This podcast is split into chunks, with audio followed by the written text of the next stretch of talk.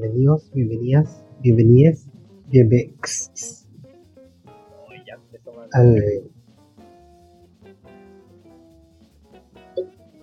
Hay que ser inclusivo, inclusive, inclusive. Oye, esta es una película súper inclusiva. Excelentemente inclusiva. Vamos a empezar con clásicos que nunca verás. Podcast solamente para dos personas para un público imaginario que espero que nunca llegue o si llegue nunca haga comentarios. esa, esa minoría es silenciosa. vamos a pensar. Sí, sí. Y este es un podcast dedicado al análisis eh, no muy serio, ¿cierto? Pero tampoco tan rasca de películas clásicas. Y empezamos primero con, con el capítulo perdido de, de Ohio, Y ahora seguimos con otro pequeño director llamado John Ford. No sé si lo conocen. Te suena a ti John Ford, ¿no?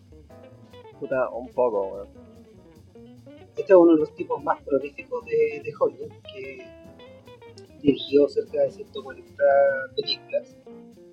Eh, empezó con la con las películas mudas, pudo transicionar al cine sonoro exitosamente, después transicionó exitosamente al color.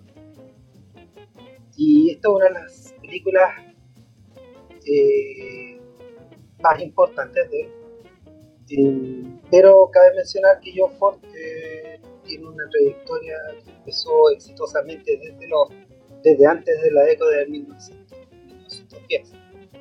De hecho, hace más de una década había empezado a hacer películas se llama? groundbreaking. Eh, influyente. Este, influyente, claro, rupturista, digamos. Rupturista. Y después de eso, la siguiente película que fue más conocido, eh, unos años antes de esto, fue The Informe. Y ya estaba en 1939, el western estaba un poco en decadencia. Y llega él con este western llamado Stagecoach, o sea, la dirigencia y cambia un poco todo. ¿Por qué? Porque trató de resumir todo el aprendido de una forma muy compacta, personajes muy condensados, con un también muy condensado, y que se trata básicamente de un grupo de personas que toman la diligencia de un lugar a otro. En ese periplo van desarrollándose las relaciones en ellos y ciertas eh, también dificultades que tiene este trayecto es una película que se como que es una de las de las que inicia un tipo de películas que se llaman películas de arte tienen este tipo de este tipo de estructura. Y bueno eso sería para introducir. No sé empezamos al tiro con los créditos. Hoy los créditos quería hablar de eso son créditos súper eh, es la es como el perfecto crédito de John Ford. Son todos parecidos, ¿no? Tienen toda la misma tipografía y son todos como en ese fondo del desierto. Y ya, ya en esta película él tenía ese, ese estilo tan, tan marcado. Eh, en verdad, voy a hablar. No son, pero no son muy especiales, ¿eh? No le, no, dedica mucho eh, Es como una es como una abertura nomás. Le, pone música que, que, resume, resume como lo, las emociones o el, mood de la película que está ahí, la atmósfera y, y el top feeling, el caso entre los cuales está el, eh, el ahora muy famoso eh, John Wayne, que en ese entonces era, era la primera era película, la película que en realidad lo, llevó al estrellato, ¿no? Él había hecho hace realidad, 80 películas, pero esta es la primera que Sí, pero esta, esta es la película con la que empezó su carrera y de verdad lo tomaron en serio como actor, de hecho. De eso vamos a hablar también harto, las técnicas que usó John Ford para, para sacarle una buena, una buena actuación el, el sádico John Ford. Sí, increíble John Wayne, ¿cómo es, cómo es de buena esta película? Sí, hasta eh, lo, bueno, lo bueno es que creo que se, se, se, ahorró, yo creo que fue el momento justo para un actor como él, que venía del deporte, eh, películas mediocres y ya tenía, ya tenía ciertas arrugas un poco en la cara, que lo hacían un poco más expresivo, quizás antes no era tan no tenía tanta presencia y John Ford tuvo la tuvo la inteligencia de ponerlo porque se tuvo que enfrentar, muchas veces se enfrentó a todos los productores por, por la elección del casting. Claro, este, el único casting que, que sería eh, polémico sería el de John Wayne. De hecho, hasta John Wayne eh, dudó en su momento cuando el, cuando John Ford le ofreció el rol, él no se la creía. Creo que también eh, la estaba mirando el otro gran director que es Raúl Walsh. estaba también. ¿En serio? No sabía. Sí, sí, también le, llamó la atención. conocido de, de John Ford, por supuesto. Y claro, tenemos en el cast a la Claire Trevor como Dallas, que como fue la actriz mejor pagada en, esa película. Eh, al gran John Carradine, que como su película 90 de las 350 que hizo. Esa familia aparece de todo. todos los otros actores, salvo la Claire Trevor, eran, eran habituales de, de Ford. Habían tenido varios cuerpo todo el equipo. De hecho, el, guionista, eh, Dudley Nichols, ¿cierto? Dudley Nichols. Creo que sí. Eh, trabajó en The Hurricane, eh, hizo Young Mr. Lincoln, Río Grande, ¿Young Mr. Lincoln es antes o después? Después. Como unos meses. Sí, pues. Me he olvidado que había visto esa película.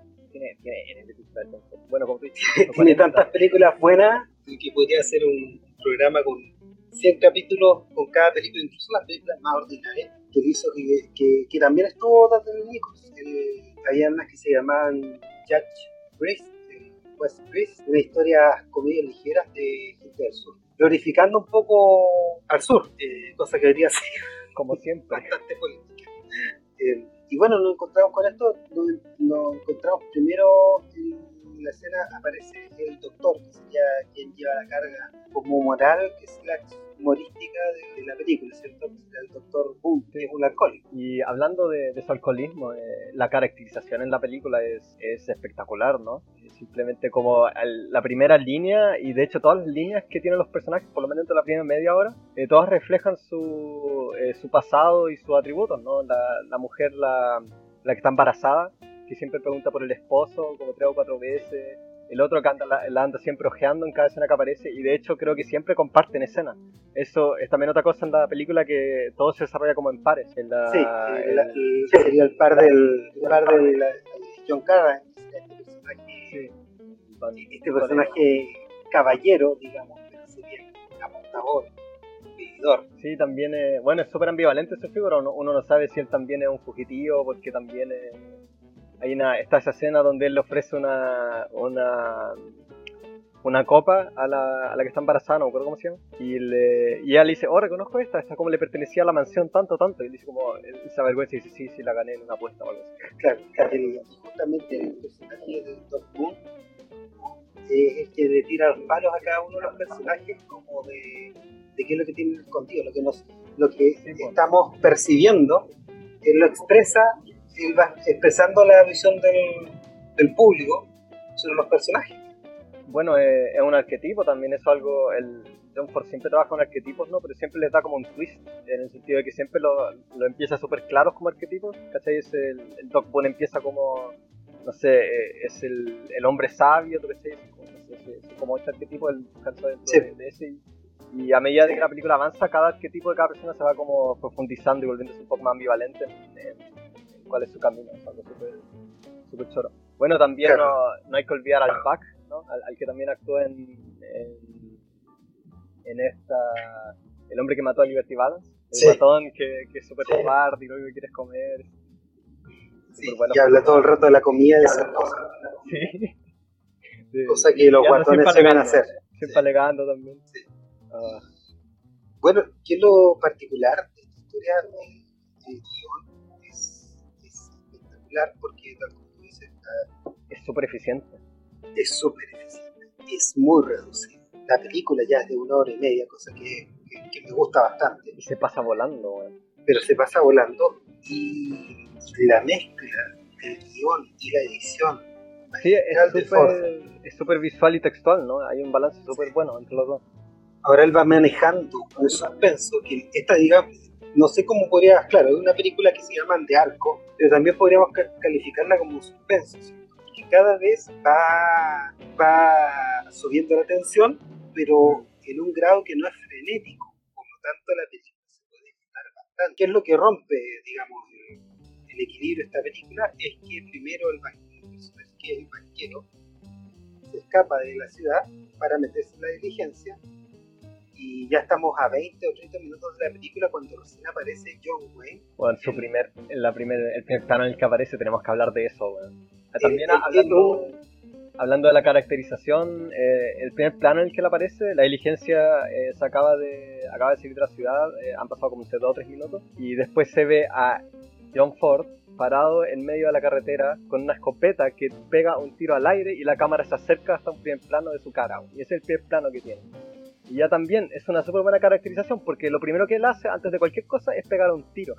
Y con el primer plano se establece que él también es el, protagonista. Y de hecho, los primeros planos con él es, una temática súper clara porque se, hay momentos.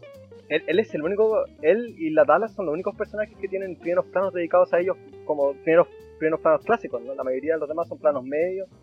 Y, hay, una, hay una escena cuando. Eh, más adelante a mitad de la película, cuando la relación entre los dos se, se hace un poco más eh, cercana, cuando el director también lo, lo insinúa eh, a través de que se, se, miran en primeros planos, siendo la primera vez en la película que dos personajes hablan en, completamente primer plano uno con el otro.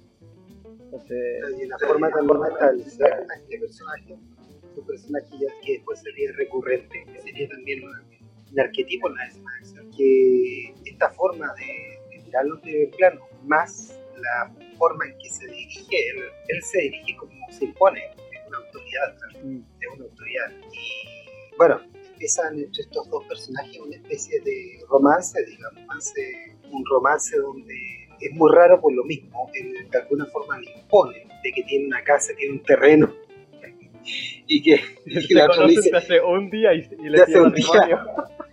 eh, pero, pero tú recién me vienes conociendo y él le dice que, bueno, con, ya, tiene ya sabe todo lo que tiene que saber. Lo dice como de una forma y de una mirada como que es casi un, una exposición.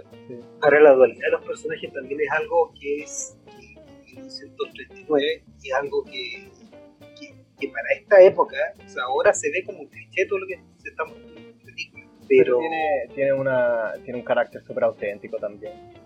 Tiene un carácter bastante auténtico y lo han copiado mal. Es que es una historia, es la historia en la que se basa Estados Unidos, ¿no? Una historia de camaradería, porque todos empiezan cayéndose mal y a lo largo de las aventuras que, que, tienen se vuelven amigos inseparables, ¿no?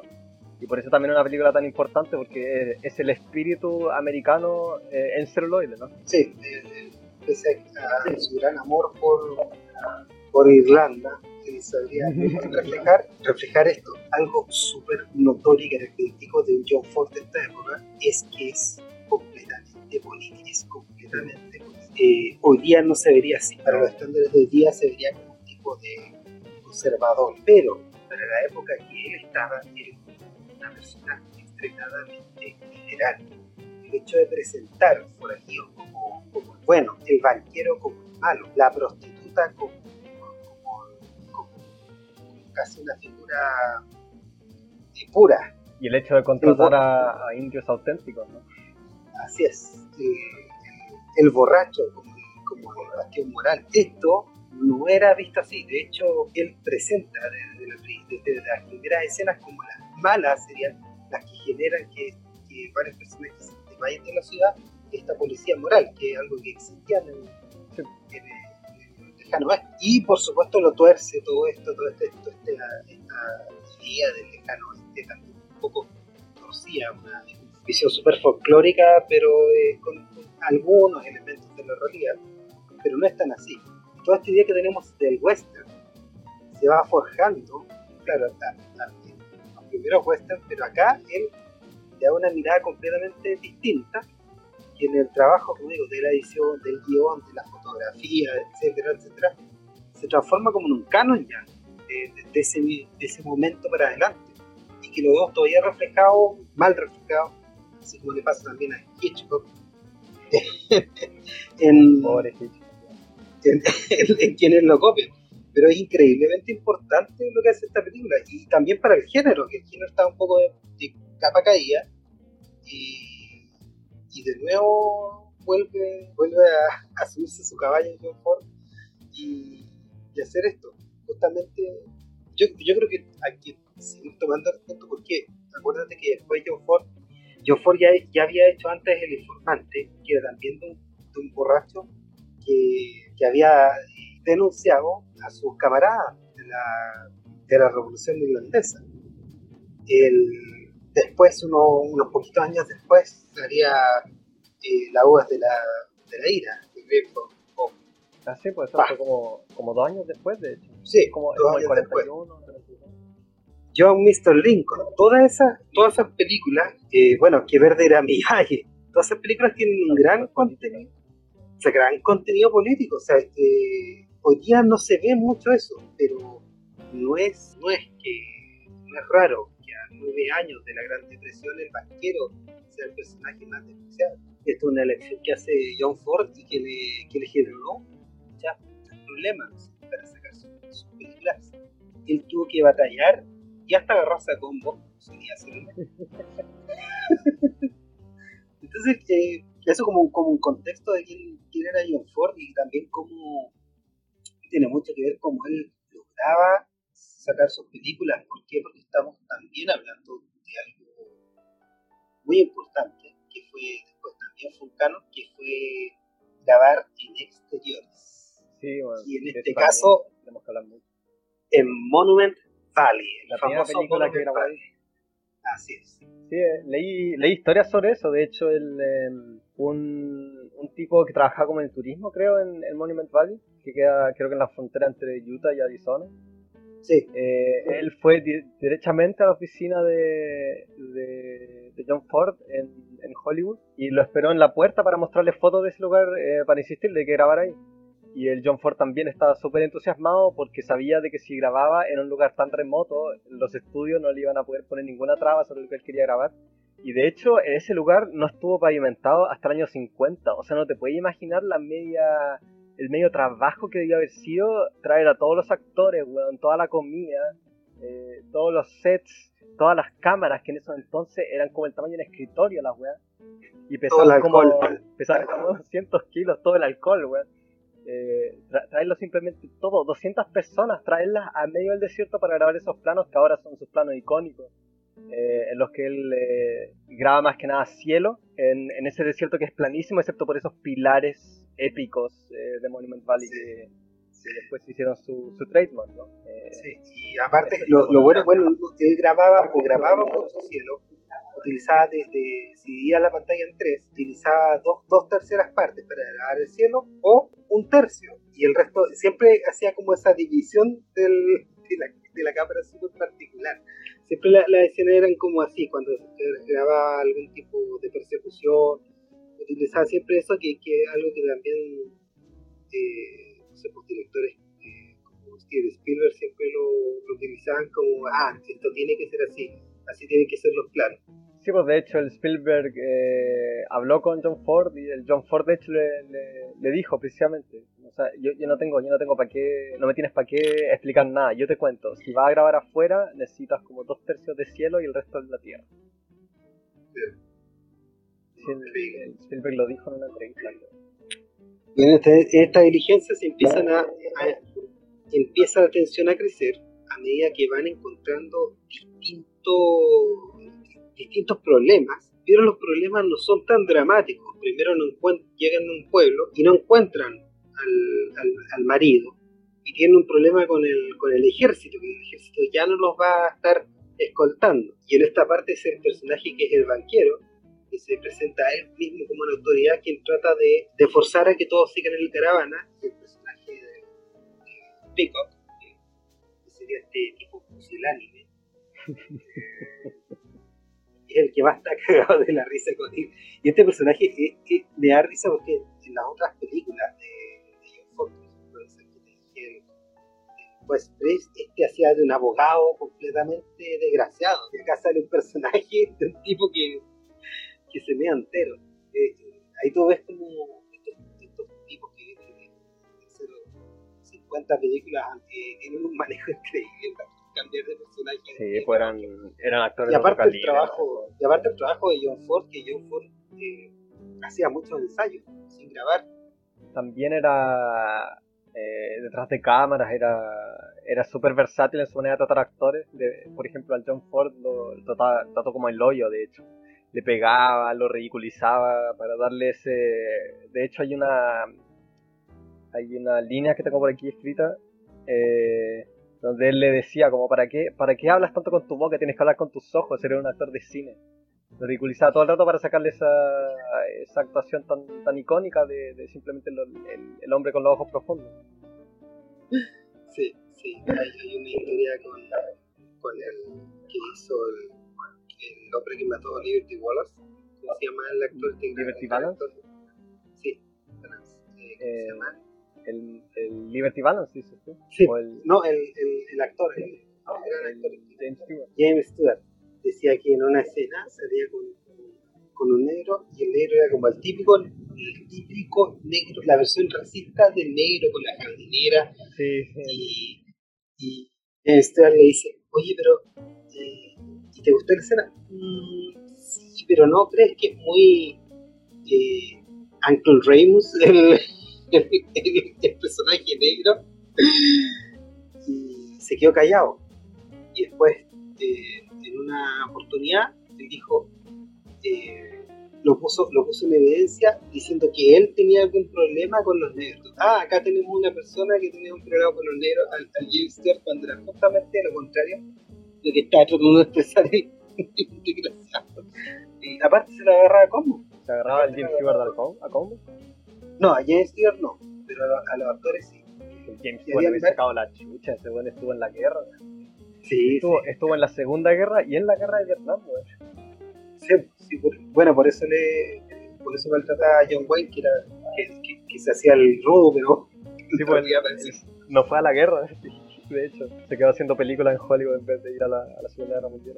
Y después tenemos otro, otra parte importante de la película, que cuando, cuando tiene una una guagua, la, esta la, la que está embarazada, la señora que era como una señora respetable que está con su marido, tiene un, tiene un hijo, sorpresivamente, porque algo que no se había develado hasta, hasta ahí, salvo por algunos gestos para que aquellos que hemos visto la película varias veces, bueno, podríamos dar cuenta. La, la mujer también, eh, cuando se sube al carruaje, eh, y está siendo acompañada por su amiga. Ella le dijo como, ¿estás segura que en tu condición debería eh, tomar un viaje tan largo? Claro. Y ahí, ahí, también, bueno, la película está llena de esos detalles eh, de anticipación de algún conflicto o de alguna revelación. Eh, por eso también es una película que es tan enriquecedora verla hartas veces, porque está llena de detalles todo el rato. Todos los detalles. Y ni siquiera nos hemos tomado el, tiempo para hablar de Bert Glennon, que es el director de fotografía. Eh, la película también, los planos tienen algo espectacular que eh, se muestran hartos los techos, ¿no? Hay hartos planos eh, desde el punto de vista del, suelo o bien aros del suelo que miran hacia los personajes hacia desde abajo y se ve harto el cielo, el cerro, el techo de los edificios, que es algo que es súper poco común hoy en día y en ese entonces mucho más, pero le da ese le da un súper buen contraste entre el los planos en los exteriores, ¿cachai? Que son súper abiertos, generalmente mirando, eh, mirando también al cielo y después puede hacer lo mismo eh, en los interiores donde es todo claustrofóbico. Y le da, le da también harta atención a las escenas que ocurren dentro de dentro de espacios, lo cual también es como dos tercios de ocurre en espacios cerrados. También la, sí, dentro el tema de cómo graban. dentro de la, dentro de la Sí, bueno. O sea, todas las veces que graban dentro de la diligencia y también el hecho de cómo están dispuestos, también un poco entre clases, porque John Wayne, el forajido se va, se va en el suelo, la, la prostituta completamente alejada de la señora respetable, y el banquero entre medio de las dos mujeres, y, también con gestos súper, súper, hoy día, hoy día sí que se verían súper decidores del personaje, que el tipo, por ejemplo, se da la libertad de, de, de, de rozarla, tocarle en, las piernas a la mujer que tiene al lado, cosa que era completamente indecente. ¿Quién hace eso? ¿El, el banquero? Mm. y está lleno de esos detalles que me imagino, ahora, claro, pero ahí quizás un poco más se va dando uno cuenta, pero en ese entonces estaba muy vivo ese tipo de, de conducta, o sea, el, mismo, el mismo personaje este del, doctor que le habla a esta vieja como 80, la defensora de la moral y la moral costumbre, eso era sumamente indecente. Llegar y hablarle, llegar y hablarle. Entonces, con eso también se define más todavía en ese entonces el personaje de, este hombre que sería el bastión moral de, todo, de todos. Y después seguimos con la diligencia y tienen sus primeros enfrentamientos con los grandes Entonces, ¿qué son? ¿Son apaches? Apaches, sería Jerónimo. Jerónimo. De hecho, de hecho, así empieza la película, algo tan bacán. La película empieza simplemente, es una escena cortísima, donde están, eh, creo que era en la oficina de telegramas, ¿no? Telegramas. Y, y ahí les llega un telegrama que dice una palabra, dice Jerónimo hablando entre, entre los tres personajes. Y ahí, ahí se establece, eso es algo súper bueno también, porque haciendo un fantasma. inmediatamente establece ese fantasma, esa amenaza, y después se puede eh, tomar la libertad de, de, hacer el inicio un poco más relajado, mostrando a los personajes, porque ya tienes como en el, eh, ya tienes presente de que se viene una amenaza. Entonces puedes también eh, tomártelo todo un poco más lento. No, la película se reca recapitulamos hasta ahora. Tenemos, tenemos gente que se va forzosamente y rápidamente, porque tiene siempre, todos tienen algo de lo que van oyendo, ¿cierto? Se suma este forajido, se suma este banquero desagradable que le hace la vida a todos. Después no, no encuentran, no encuentran al marido, eh, existe, está este parto, que también el parto es algo, podía ser algo como ja ja ja ja ja, pero un parto era, era muy probable que se muriera la mujer y el niño en el parto. Sí, bueno, también la, la, atmósfera en esa escena tampoco es tampoco es cómica, ¿no? Es, una escena súper tensa y súper Y de hecho ocurre en medio de la noche. Y, y también eh, hay, un, eh, hay una parte muy buena cuando están chillando los coyotes y de repente se escucha chillo de un niño. Y ahí uno sabe, ah, resulta que está embarazada. Sí. súper buena esa escena. Y, y también ahí la, la Dallas, que la eh, asume completamente el rol de de la María, de, la, mujer pura.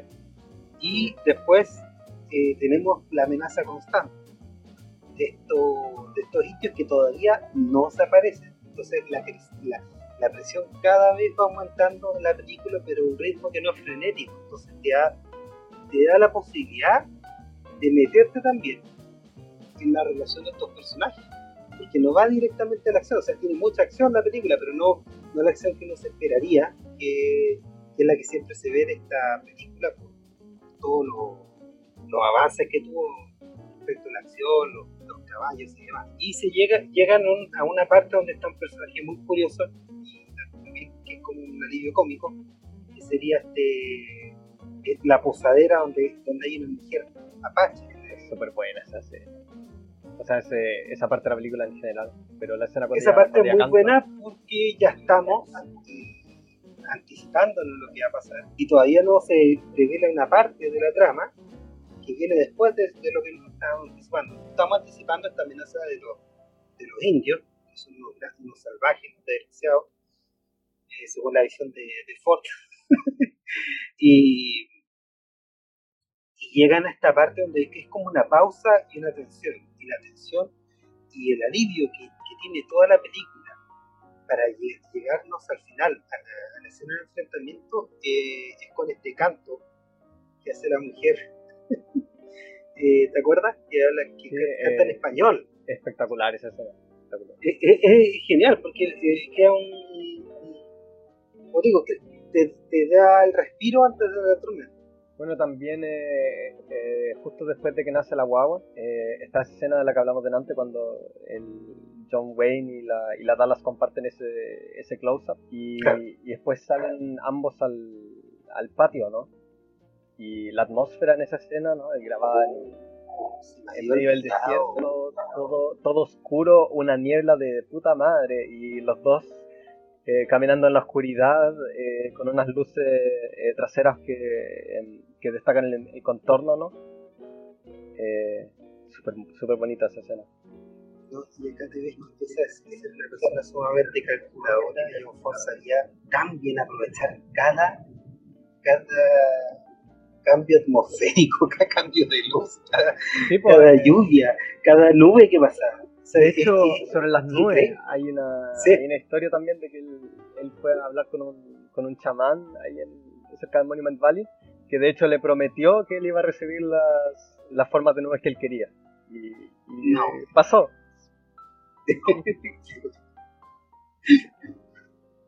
Imagino que todas estas cosas hacía yo Ford tomando copete. De más. Lo que, lo que dicen que lo peor es que este gallo cuando gritaba se encerraba en la cabaña con puro copete. ¿Él en ese entonces ya estaba como tuerto? ¿O eso le pasó más, más adelante? Más, más adelante. A, a hartos directores buenos les pasó eso que terminaron tuertos. ¿no? Fritz Lang Sí. también. Sí, sí, sí. Se parecían todas a Doctor Strange, ¿no? Todos con un parche. Con. Todos con lentes y un, y un parche nomás. Bueno, llegamos a- después de esta, de esta parte al enfrentamiento final con los con los indios, que es una escena de acción eh, Es brutal. es brutal. Todavía es una escena, todavía algo que debería verse para una... coordinar la acción. Sí, eh, se siente súper tenso también porque los personajes son están en peligro, ¿no? La, la escena empieza con el, el pico que recibe un flechazo en, en- en el pecho. Y eso es algo que mucha gente olvida hoy en día, de que no, no importa que las escenas de acción sean súper... eh, tengan hartos efectos, hartas explosiones, si no tienen el presentimiento de que los personajes están en peligro, de que pueden ser heridos, eh, da lo mismo. Ponte tú, el otro día cuando vi esa Aquaman, Y una este preparación para ese es peligro. Entonces en ningún momento hay tensión de que, de que puede, puede pasar algo malo. Claro.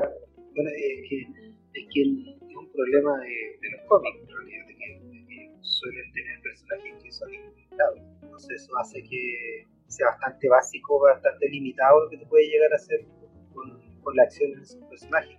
Entonces te limitas a lo, a lo que serían los movimientos, el despliegue de, de efectos, pero una atención real hacia algo creíble. Es difícil construirlo cuando tienes a alguien invulnerable y que que tener algo, por lo cual tú sientas empatía por ese personaje.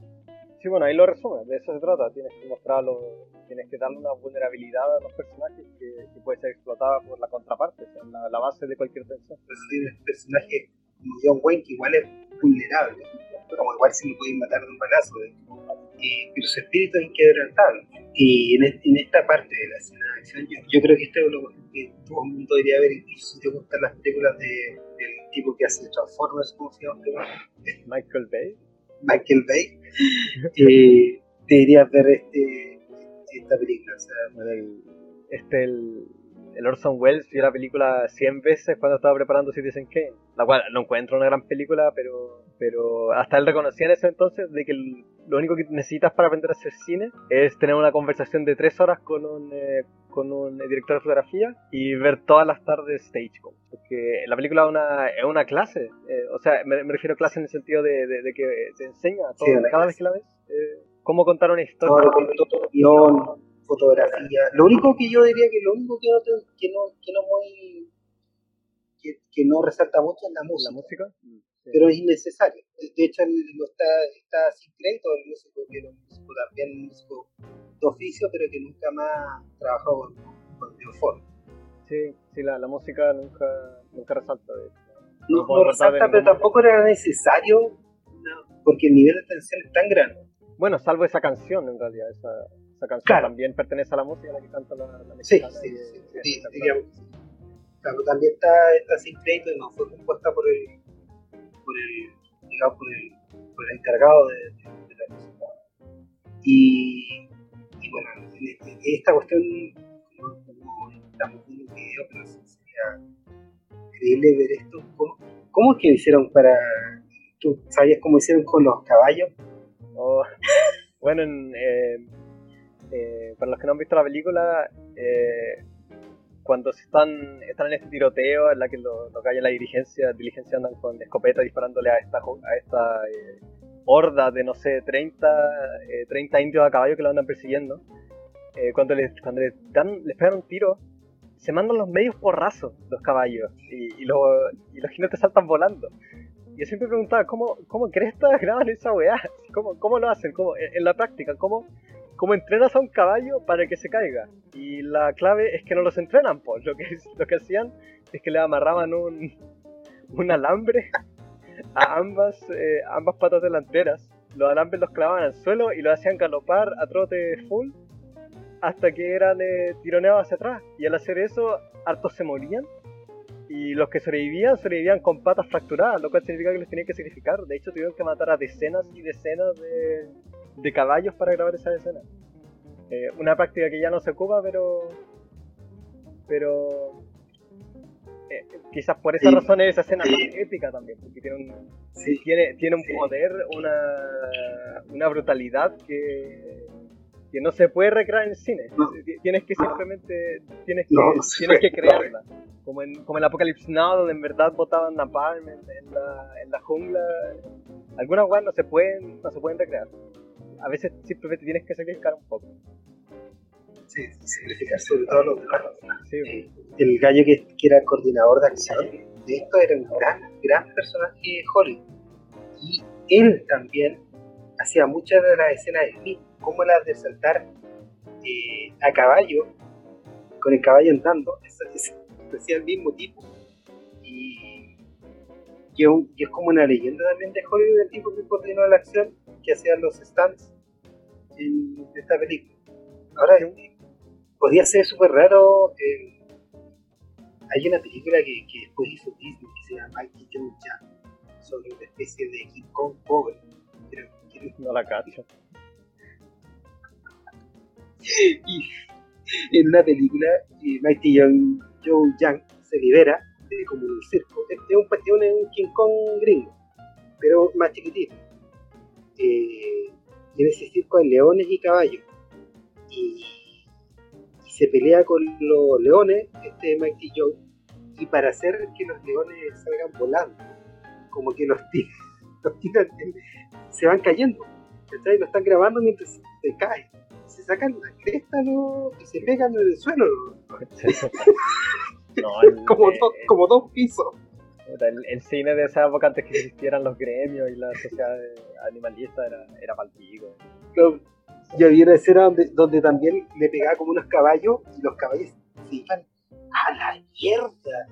los caballos se volaban, esos caballos le, le, pegaban y, son cosas que después nunca más dijimos. O sea, han muerto leones, caballos, gente, todo. Y, claro, este, este, tipo de películas no se podrían hacer ahora eh, por muchos motivos, también por el COVID. O sea, la primera escena donde, donde le saca le saca el copete y se lo toma. Ah, o cuando comparten la cantimplora. O comparten, no, no. Trata de hacer este con, con COVID. Todo en una burbuja. Y, y, para los que andan, andan alegando, no sé, de que la película es, es, super, es muy brutal, muy poco inclusiva, qué sé yo. John Ford le dio empleo a cientos de, de indios empobrecidos. En vez de contratar a mexicanos que pareciesen indios, se consiguió a indios navajos de verdad para, para hacer los roles. De hecho, le dieron un sobrenombre, ¿no? Te mandé esa, esa cuestión, le significaba como el, el gran hombre en su idioma natal. Le pusieron de sobrenombre a John Ford por, por darle empleo a, a todos esos indios. Decían como Daddy igual. Daddy le decían, Daddy Ford era, un, era un patriarca. Él también. Y después de esto, tenemos Él actuó en. en ¿Cómo se llama? Eh, Birth of a Nation. Tiene un cameo en, Birth of a Nation. Sí, sí, Tiene un cameo, lo, el pega que se la consiguió su hermano. Una, una película muy racista, pero, pero muy buena. O sea, independiente de, de la. Eh, la política, la ideología que te trata de vender la película sobre, sobre el nacimiento de la nación gringa y el rol que tuvieron en, en, esa, en ese nacimiento los negros. Eh, la película es un logro cinematográfico y en esa película tuvo el, John Ford una de sus primeras experiencias como dentro de un set, actuando de un eh, jinete del Ku Klux Klan. la película donde los Ku Klux Klan son, los, son los héroes. Son los héroes. la llena de blackface. Sí, no, e, esa película es increíblemente buena, es increíblemente racista. Como y la gente dice ahora, no sé, pues vi América, American History X. es, es, como el hoyo American History X. la vi, la vi el año pasado por primera vez. Todo tanto que escucho eh, sobre esta película, qué película más mala, mal, qué plano más penca, qué edición más mala. Y es de esas películas que, ¿sabes qué? el, tú has visto el decálogo, ¿no? El decálogo de, de que es una, una miniserie polaca, eh, una obra maestra, que cada capítulo de una hora eh, tiene como temática implícita uno de los diez mandamientos. Pero en ningún momento dice, se dice qué mandamiento es, en ningún momento entra la religión dentro de, dentro de la temática, simplemente a través de la historia que cuentan uno puede sacar esa, ese significado implícito. Y eso es algo que el mismo Stanley Kubrick dijo, eh, que el mayor logro para un guionista es eh, dejar las temáticas clarísimas sin aludir explícitamente a ellas. Y eso es algo que American History X no puede hacer, porque la película todo el rato anda diciendo de que es malo ser racista, de que, de que hay que tratar bien a los negros, de que son malos los nazis, cuando idealmente en un medio audiovisual tú no tienes que decir esas cosas, tienes que contar una historia que te haga llegar a esa conclusión por ti mismo. No, es como, es como Ting, de Tingler. ¿Nunca viste de Tingler? ¿no? Que, Una de, esas, una de esas películas de terror baratas donde está el Vincent Price, que era la época era la época donde, la es, es, es la media película como eh, en esa escena eh, o sea, ¿cuánto ¿te acuerdas que en una época en el cine se puso de moda el fotograma no sé qué, ¿cachai? cine con olor, cine con y el, y el de Tingler es una cuestión de te mandaban eh, choque eléctrico para asustarte en las butacas y es una cuestión tan, tan incoherente que tiene que Vincent Price explicar la trama dentro de la película. qué bueno. Es una estupidez. Eh, Como. Pero, pero ese, ese es el cine de ahora, ¿cachai? Y También está eh, orientado a gente que no quiere interpretar nada. sí, es que Tiene la, tiene capacidad de interpretar cosas, pero está de- demasiado... no, yo- eh, el problema es que somos los una- estímulos directos. Es una sociedad que es súper hábil eh, para procesar información rápidamente, ¿cachai? Pero es súper analfabeta visualmente. Entonces, no sé, tú, tú ves si- películas que, que hace, no sé, hace 50 años hubiese causado epilepsia en, en el público y la gente es capaz de procesar información súper rápida y decirte al tiro lo que ocurrió. Pero, pero en verdad interpretarla, interpretar el valor que tiene ponte tú un plano grabado desde abajo hacia arriba a un personaje que implica, eh, o sea, eh, tiene, tiene como poder implícito, ¿cachai? Ver a una persona desde abajo le, le atribuye un poco de poder. La, la gente hoy en día es súper es súper mala para interpretar y procesar ese tipo de, de significados valóricos. ver la escena de Naranja Mecánica donde Alex trata de tocar un tocar las pechugas de la actriz y le digo, lo único que se fijan en las pechugas, no, no lo simbólico del... Sí, pues. No, eh, la, la sociedad en verdad, la tele en verdad que creo que lo dijo el David Lynch, que como que la, la tele mató al cine. Eh, en cierto sentido tiene, tiene harta razón. La, la radio, la radio, bueno, ¿no? La radio mató al cine. al principio. Bueno, en los años 30. El sonido. Ya, llegamos al final. llegamos al final y estamos en, en el encuentro. Llegan al, su punto final donde la Dallas también tiene que volver a su burdel. Ah, bueno, se, No nos, está nunca dicho, pero no, se nos olvidó no está contar, nunca dicho.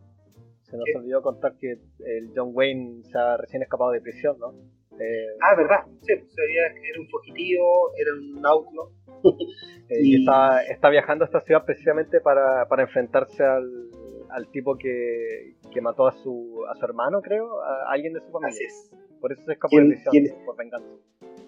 Él estuvo estuvo en la cárcel. Se acabó por eso. Y le dice con una, en una frase eh, típica de John Wayne, eh, a veces un hombre debe hacer lo que debe hacer. Un one-liner que ahí, ahí te la dejo, Schwarzenegger. Ahí tenéis la ropa. Schwarzenegger no puede pronunciar esa wea. No. Bon, bon. Es espectacular, ese es, un tesoro. La- la- lo, lo que me encanta de Schwarzenegger es que me tinca que es como Nicolas Cage, en el sentido de que es un weón que simplemente apaña. Sí, el, apaña. rol, el rol que le ofrezca, sin importar lo ridículo que es, el weón te va a apañar. Kindergarten. Ya, pues dale, no. Por esa película. Yo la vi en la tele cuando tenía como, como 12 años, igual se entendía. Puta town. Puta cookie town. It's not a tumor. It's not a tumor. It's not.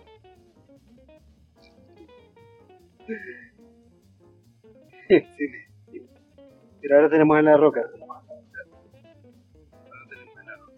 Si hubiera hecho, hubiera hecho stage con, con la roca. La roca como Apache. corriendo, no anda a caballo, corriendo. El corazón del pueblo. Ya, volviendo a la película, ¿en qué estamos? Llegan a, llegan a la ciudad. Llegamos al final, donde, donde el tema de que él se tenía que enfrentar es algo que estaba también escondido para nosotros. Esto surge al final. De, de, que, de que iba a haber este encuentro. Y, y él se decide entregar al sheriff, de ese personaje, que es Marshall, que es un personaje bastante, bastante bueno. El personaje que es la ley. Y se va también nuevamente como renovando esta este creciente tensión de una forma magistral mientras él va dejando a las Dallas, a la prostituta, a su lugar donde se tiene que ir mientras las trata de convencer. Ambos se tratan de convencer de, de cuál es. De, la Dallas trata de convencer a John Wayne o al Kid, ¿cómo se llama? Eh, Ringo.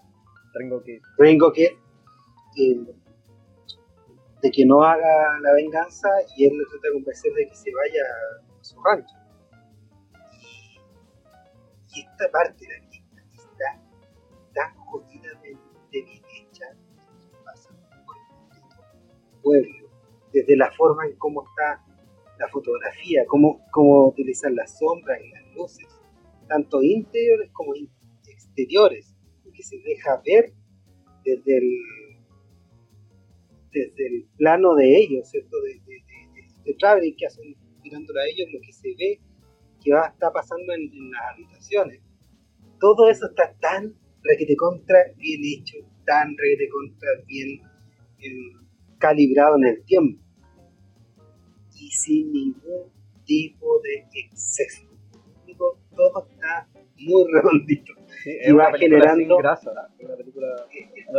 generando una tensión que por otro lado mientras ellos están teniendo este encuentro completamente romántico unas tomas espectaculares eh, se va generando la tensión por el otro lado de los que van al encuentro de, del Ringo que serían los malos tres malos y se produce este, este encuentro con la intervención, por, supuesto, del, doctor, que, le, que les dice que no lleven escopeta, pero igual los otros sí, se llevan una escopeta de por ahí. Y cuando tienen este enfrentamiento, típico enfrentamiento que después sería súper usado los de Spaghetti Western, ¿cierto? Como una forma más, más esquizofrénica de lo que estamos viendo hoy pero la, esa obsesión con los rituales, ¿no? Eso de, que los, personajes caminan lentamente, y, la, atmósfera de dónde ocurre, ¿cachai? No sé, eh, los, ruidos, cómo se van apagando en la ciudad a medida que la gente se da cuenta de que se viene, viene este gran desenlace. Y lo choro es que el, el tiroteo no se muestra tampoco, sino que se muestra la... Eso es genial. Se muestra a las Dallas eh, simplemente súper nerviosa cuando escucha cuando escucha los 3-4 balazos y, eh, y, por ese momento uno también tiene que simplemente esperar a cachar qué, qué onda, qué pasó. Fade out y, y, aparece el malo llegando al salón a buscar un trago se desploma antes de llegar. Sí, de veras. Eso, eso también es algo que John Ford, eh, bueno, no, no sé, esta es la película más eh, eh, más temprana suya que he visto. No, no sé si eso es algo que, que lo ocupó mucho antes, pero sí, definitivamente... las películas que desarrollaron mejor. Definitivamente lo ocupó harto más adelante también. El, el Darling Clementine, ¿no? También no sé si pasa lo mismo, pero también está muy presente un bar eh, en esa película. Sí, siempre, siempre, siempre y de, pequeños detalles de alivio cómico, por ejemplo, que el dueño del bar me encanta se esa parte de quitar los espejos sí, oh, de la vidrio. Esa espectacular. y esos detalles súper buenos. súper bueno, que, que cada, cada extra sabe bien que, cuando estás construyendo esto como, como director, esta weá que tú te preocupaste de decirle cada extra. Esto las hace, las hace auténticas también, eso de, de, que uno, uno tiene el presentimiento de que es un espacio que está vivo. No, no simplemente, no simplemente un background para, para el, el close-up de la estrella o algo así, sino que en verdad los pueblos en las películas de John Ford siempre son siempre se sienten como pueblos. Siempre están llenos de personajes eh, ¿cómo se dice? Eh, bueno, vivos también en el quizás la, mejor eh, el mejor pueblo que él alguna vez haya hecho es, el, pueblo ese, no me acuerdo cómo se llama pero el de la película del hombre que mató al el, el, contraste con lo que hace gente como Tarantino se preocupa de escribir un libro para cada personaje, pero tú no reflejas la profundidad de ese personaje, porque bueno, es una persona profunda, esto es reflejo de, es. Bueno, lo mismo, ahí, ahí los personajes te van a contar eh, con cada monólogo de qué se trata la puta película que estáis viendo. Así es, claro, y, ningún uso de, del, lenguaje que es el cual tú elegiste, el del literario, el audiovisual. Y John Ford es un maestro y en esto lo, súper bien. Lo, lo, curioso de John Ford, que ya a estas alturas, está en la mitad de su carrera, el tipo repite mucho, es como Bach, repite mucho, pero cada vez que repite, repite en un plano más elevado de lo que empezó algo y cada vez más refinado. Bueno, ese también es, es un aforismo en, en, el escribir sobre todo y en el hacer cine, de que si quieres que algo que plasmado en la cabeza del, eh, del espectador tienes que repetirlo tres veces. Eso también pasa con, la, no sé, la, la, la, embarazada que, anda, que pregunta también tres o cuatro veces por el esposo. Eh, la Dallas también, que tiene tres o cuatro escenas donde queda, donde queda plasmado de que la gente trata diferente por ser una prostituta. Eh, eh, decir que es una prostituta.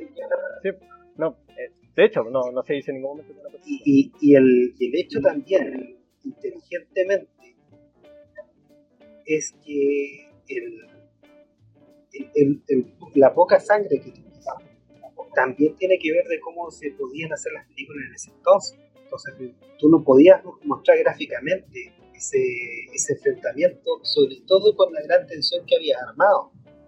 Y creaste mayor tensión no mostrándolo, utilizando efectos sonoros, y, lo hizo muy bien acá otra vez Ford. Lo, que digo que Ford, imagínate la, la, película de Iron Horse, que fue una gran película, una película eh, que también eh, rompió mucho récord.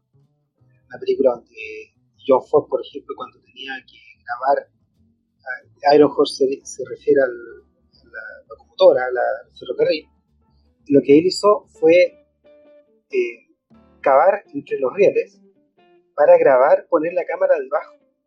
Entonces, todas esas, esas, tomas donde el tren llega hacia, hacia el espectador, imagínate viéndolo en ese entonces, mucha gente se asustó viendo esas tomas.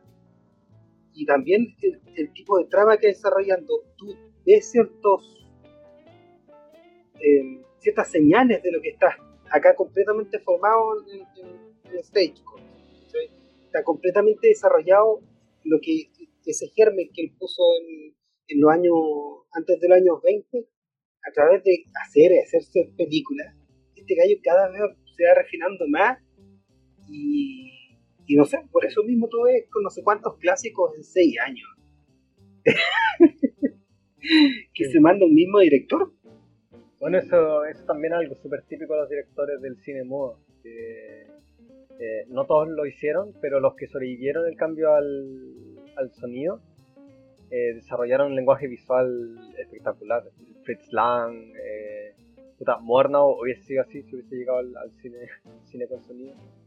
Eh, y otros que no, pues como Lubitsch. Lubitsch no, pudo, no pudo generar eso y es uno de los grandes directores. Pero no lo, no lo necesitaba. Y sí, sí lo pudo generar. su blocking, sobre todo, no tiene igual. Eh, Lubitsch, como él, él hacía que los actores se moviesen eh, dentro del espacio. Eh, su lenguaje es bastante visual, solo que, solo que eh, eh es literal. visual de antes, sí. Eh, su lenguaje visual de antes, pero no, no, pudo lograr tener la misma carrera con el cine, con el cine sonoro. Porque aparte, igual es la raja, ¿no? Tenían muy... Sí, pero, pero digamos que el, el, el que influye, el Luis que influenció a, todos los grandes directores es como el Luis de, de antes. Sí, bueno. Aparte tenía más libertad porque cuando le tocó, eh, él, hacía muchas películas que tenían mucho movimiento, justamente. El cine sonoro al principio eh, era muy malo. Mm. Que la forma en que tú lo grababas tenía que ser muy estático. Entonces, incluso películas como Coconut, una de las primeras que se llevó de Broadway al, cine, la película de los hermanos Marx, costó mucho y poder, poder traducir todo eso al, al film porque eh, había que dejar estáticamente los micrófonos en cierto lado y no, podían andar leseando los, los personajes por todos lados. Entonces eso, una persona que grababa tan unos bailes espectaculares, cosas así como, como hacía Luis, era un, era un limitante completamente. Su, su, juego con, era visual, pero, pero de él tenía mucho movimiento. Desde, desde películas, no sé, pues, románticas que tenían, ¿cómo se llama? Pero en fin, eh, cuando tenía, cuando termina el enfrentamiento y gana John Wayne, eh, se entrega al Chere, se le hace subir a este carrito, ¿cómo se llama? Calecita, ¿cómo se llama? No sé. este carro. Sí, un carro nomás, un carruaje. dice a Dallas. De, de, de, como de, de trigo, como para arar. Claro. Y se suma el, el doctor. Y le dicen a las Dallas que se suba, que lo acompañe un rato, y cuando ellos se suban, les pegan a los caballos, y en una en una estación tan buena, porque tú les ves la cara de, de goce de lo no, no de, de John Wayne ni de, Dallas, no de Ringo King y Dallas. Es a los personajes, eh, otros celebración. Celebrando con una cara de regocijo de, de de, cariño, los ojos, es tremendo actores.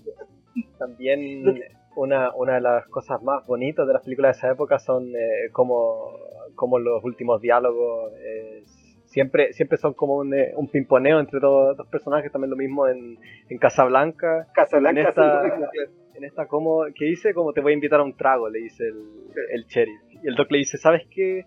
Te acepto uno. Y después se, ven, se, ve el carruaje desapareciendo en el horizonte camino a México. La, muy, y, también es un, una talla porque, porque el doctor que está haciendo toda la película chupar y ver cuánto Y la tiene que pensar, así como, ¿sabes qué? Te, acepto, uno, uno te acepto, un trago te acepto.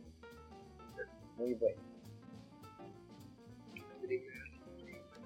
¿Es la que más te gustaría por mm, No sé, esa o el hombre que mató a Liberty Balance. Eh, puta, de las que he visto, todas son. Uno no puede decir que una es mejor que, que las otras, porque son, son todas eh, espectaculares. The Searchers. No me gusta tanto. O sea, reconozco que es una muy buena película, eh, pero prefiero las que son un poco más. Un poco más agridulce, un poco más melancólicas, como El hombre que mató a Liberty Balance, esta misma Stagecoach. Eh, eh, hay una temática que le resulta súper eh, super cómoda al, a John Ford es eh, cómo la gente eh, sufre pero con dignidad, ¿no? En eso también en la, la, ¿cómo se llama esta? La, la dama sufre toda la película porque nadie se la toma en serio, pero, pero siempre como con la cabeza en alto, tratando de, tratando de, em, de no caer bajo. Y esa una, es una temática que también se en, esa no, en el oeste, ¿no? Es una temática super western, que le, le viene Hay bien. una película que no sé si te acuerdas. ¿Cuál? ¿Te acuerdas de Drums Along de Mohawk? No, esa, esa la tengo, pero no la, no la he visto. Esa es una de sus últimas, ¿o no? ¿O me equivoco? Eh, no, no, está como ahí entre medio. Ah, Eh, esa película es, en ese aspecto, eh, es espectacular. Tiene un perso- personaje secundario sumamente icónico y fuerte y en emotividad hacia cagar. Eh, es lo más cebolla de, la- de las cosas más cebollas que voy a hacer a, a John Ford, que era muy bueno en los cebollantes. ¿Más cebolla ¿Qué que How Green Was My Valley? Es que. Que Verde era mi valle era un. Es dramática más que. O sea, bueno, es triste. más que- Es, es un. El sentimiento de haber perdido algo. Sí. Siempre. Bueno, eso, eso también me encanta de, de El hombre que mató a Liberty Balance. Es, una temática todo el rato, eso de, de que se perdió, eh, que se pierde en la modernización también. Eh, es una película súper japonesa, y- en cierto sentido. El hombre que mató a Liberty Balance. Y la uvas de la ira es lo peor. O sea, eso sí que es Oye, sí. desoladora. Esa desoladora película, desgracia. Esa la tengo que ver de nuevo. de- Y acá no vimos, no, no, no había un espacio para, para el señor Fonda en esta película. No era, no era, no era cabido en esta película. Pero sus En películas la- con- en, en la que hagamos de Stagecoach, ¿viste?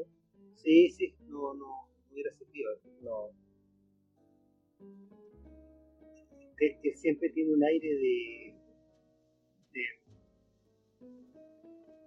muy digno.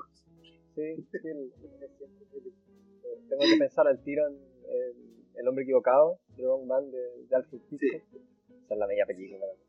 Él tiene, es como ese chiste de, de, del Norm MacDonald cuando estaba en el roast y le dijeron como, oye, verte, ver tu roast es como ver, eh, ver a, a, a Henry Fonda eh, arrancando, arrancando eh, colectando Arándanos, ciruelos, arándanos.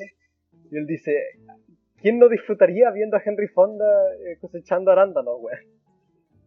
Es un actor que puede... Sí, claro, y todo el mundo, todo el mundo le aplaude, como que fue tan inmediata esa cuestión, como que todo el mundo entendió y se imaginó a, a, a Henry Fonda recogiendo. Y, y es como, claro, es una película, ¿tú cachai? ¿La has visto? Sí, Oye, esta es una de las películas más extrañas que he visto en toda mi vida. pero es bacán. es- es de, es de cool. Con Golden Pond. me encanta, no sé, estaría viendo 10 veces más esta película. Yo creo que es una cuestión que, debe ver todo esto. ah, realmente, realmente está- súper bien, bien hecha. O sea, hay gente que no sé, porque en clases de guion te podrían ver, oh, mira la- la- los tres actos y mira Alien, que es súper redondita. Eh, pero esta tiene mucho más elementos, definitivamente. Sí, esta no le puedes quitar nada. También los personajes, eh, no hay ninguno que sobre, son caletas. Son caletas, son, son nueve personajes, ¿no? Sí. Eh, no, son como cinco en la diligencia y los dos que andan manejando. Eh, ¿Sabes? El único que no me gusta, el único que no me gusta como actor, es el del enfrentamiento final, el malo. El... ¿Cuál? Al que, al que mata, al que mata a Jung. ¿Quién mata a John Wayne? Al que mata a Jung. El enfrentamiento que tiene al final, el tipo que se desploma Ah. en el... Ah, ah, sí, pero me refiero a los personajes. en- Sí, pero Eh. yo lo hubiera cambiado, por ejemplo, por el... por el... Ivan Cliff o alguno de esos otros Sí, amigos de John Ford que, que tienen Sí, más sí. presencia en la cámara que este tipo que es muy carenada. sí también aparece y muere cinco minutos después, importante. pero, pero igual, es- igual por lo menos eh, no es un personaje que en sí eh, aparezca a la nada, sino que también eh, en el diálogo y en la historia del, del No. Se... No. Pero sí ese... está presente, por eso yo me, me imaginaba, no sé, la primera vez que lo vi, una presencia también más imponente en la- Sí, ah, o más hubiese en la pantalla. falta un actor Y él no se- verdad- un actor en verdad El de actor que, que estaba en The Informer, ¿cómo se llama ese gallo? Que, era, eh, que también sale en, The Quiet Man. Ahí se me carga. The Quiet Man. Yo lo encuentro buena, es que es una comedia. Propaganda para Irlanda. Bueno, No, amá no. Irlanda, amá Sí. Irlanda. Y creo que al final, cuando los, los dos hueones se sacan la chucha, dura como 10 minutos, ¿no? Como se andan pegando mientras andan caminando por el, eh, por el, el, campo irlandés y después llega la mina y también como que se empiezan a agarrar con ella, creo, oye, también se tira al suelo, entonces es como una wea tan absurda. No, es que una comedia ligera y, bueno, la, la Marino Jara es una delicia verla. La tendría que ver la vi hace, hace como dos. Es que no, no, no, no es comparable con esta. En realidad, es, si, si, si ese es tu objetivo ver algo comparable con esto, no, es distinto. Una película más livianita, pero la, la fotografía es espectacular. Tenía muy buen ojo. Un ojo. sí, tenía un buen ojo. De, hecho, el, tipo que hizo la fotografía acá también trabajó con, con Cecilia B. con. Eh, ¿Cómo se llama este tipo que hacía de las películas con Marlene Dietrich? No, eh, Joseph von Stone. Ah, sí. Son buenas las, las con Marlene Dietrich, son buenísimas. Y la Marlene Dietrich es, es el medio personaje. O sea, ella como como figura, eh, como actriz, eh, también En esa época eran muy buenos actores. Después, con la llegada del nazismo eh, y la Alemania post, postguerra, se temaron mucho, pero los, los, alemanes que surgieron antes de la Segunda Guerra Mundial son todos los medios actores. El Emil Jannings también. Sí, que eran todos bisexuales, vivían su bisexualidad la Marlene Dietrich, si no fuera, es que si la Marlene Dietrich no fuera bisexual, no sirve su personaje, o sea, su personaje es sumamente sexual. Si era bisexual, se tiraba, o sea, tiene, tiene un carácter súper masculino, definitivamente, pero no, sí, sabía que era. Se tira, se tira todo el mundo. De hecho, hay historias de que ella eh, apoyó en la guerra, en la Segunda Guerra, y, y se tiraba a los hueones. Pero, oh, me tiraba Marlene Dietrich.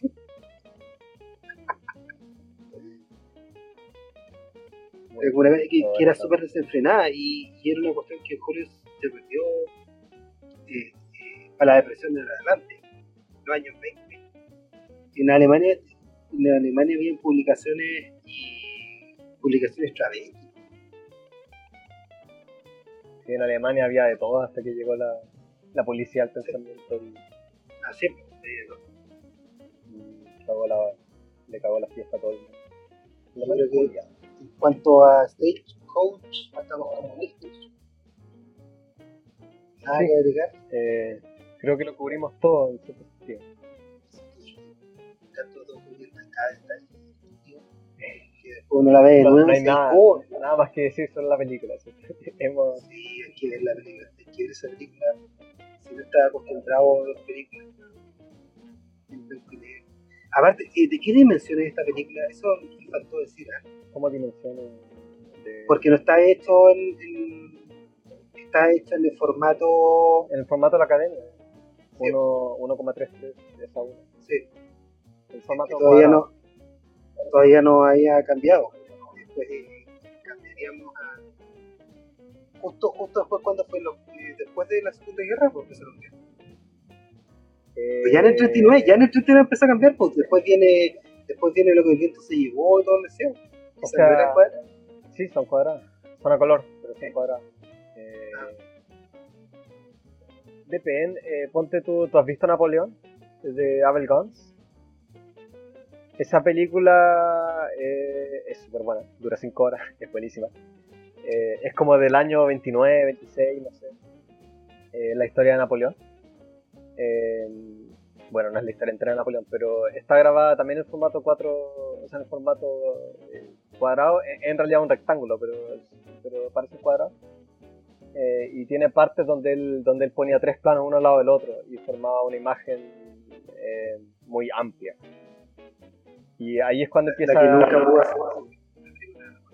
Sí, pero el punto es que el, el formato estuvo siempre cambiando pero sí, claro, ¿eh? a partir de los años 50 se estandarizó el formato rectangular y, y, también un poco antes empezó también el formato hiperpanorama que, tampoco era un estándar, sino que habían diferentes, diferentes empresas como Panavision o otros, no sé, Cinerama, que ofrecían diferentes servicios para, para tener un, formato no cuadrado, sino que más... más ¿Cuál es tu visión sobre eso? Pero depende, eh, no, todas las películas. El que más me gusta es el cuadrado, definitivamente, porque es el que es el que calza mejor una cabeza. Entonces tú te das cuenta, si ves, si ves Bergman, si ves Ford, eh, los primeros planos en las películas con el formato cuadrado eh, son los mejores que hay, porque no hay espacio negativo, calza perfecto, es todo concentrado. Pero pero puta, nosotros vimos eh, Guerra y Paz, ponte tú, esa no me la puedo imaginar en formato cuadrado, porque es una historia épica que tiene que ser contada en, un, en, un, en una imagen más amplia. O sea, el formato cuadrado es mejor para grabar con el plano. el mejor para drama, en cuanto. Para ver, bueno, pero sus películas en formato widescreen también, eh, también se ven preciosas, o sea... Eh, todo lo que hace Bergman se ve precioso esa de Sonata de Otoño. esa está grabada en formato widescreen y, son más. Porque, eh, bueno, después podríamos hablar de una de eh, hace poco se salió una en Netflix que se llama algo de un matrimonio que se quería. Sí, eh, no la he visto, pero sí creo que con, el, con el Adam Driver. El Adam Driver y, la, y su ex esposa, la, la Scarlett Johansson. Pero no me gusta ese director. ¿Tuviste la película Frances Ha? Una en blanco y negro, grabada como el año 2012 en Nueva York. ¿La viste? Es de ese director. Es como, es como un wannabe Woody Allen, así que me tinca, no me tinca para nada buena la película. No, que todo el mundo le da, y justo yo me empecé a ver la serie de Cero Matrimonio de Verdad. Porque había visto la película. ah, ¿viste, ¿viste, el formato película? ¿No viste el formato sí, la había visto antes el formato, siempre había visto el formato película. Nunca había bajado la serie. No, es, de hecho, esta. Yo la vi, la primera vez que la vi, la vi en formato serie, la vi de corrido en una noche. Y la segunda vez que la vi, la vi como una vez por semana cada capítulo y, y en verdad que en formato serie, una vez por noche, es espectacular. Y uno ve, se ve grandes películas así como Kramer vs. Kramer. No me eh, esta cuestión, no, esta cuestión es de otra, de otra estratosfera. No, no sé me da lata ver, es como, me da lata ver un drama así, em, tratando de reproducir el mismo conflicto, si Juan veo de nuevo la serie. O sea, te juro que está, está tan bien hecha, es que, y es, tan desgraciado que la hace súper. Y la, la, la, hizo tan barata, igual. Sí, pues sí. son como cuatro actores nomás. Eh, y son puras discusiones, eso. Son, la historia, puras discusiones. Muy poco son puras discusiones. Muy poco set. Bueno, también eh, él usaba siempre a sus eh, a sus esposas, ¿no? Sí. las protagonistas eh, estuvieron siempre en alguna relación amorosa con él. Él era, él era el Fassbinder sueco. Sí, y sin enano. Llevamos una hora veinte, creo que podríamos cortarla. Sí, córtalo. bueno, ese fue nuestro capítulo de Stage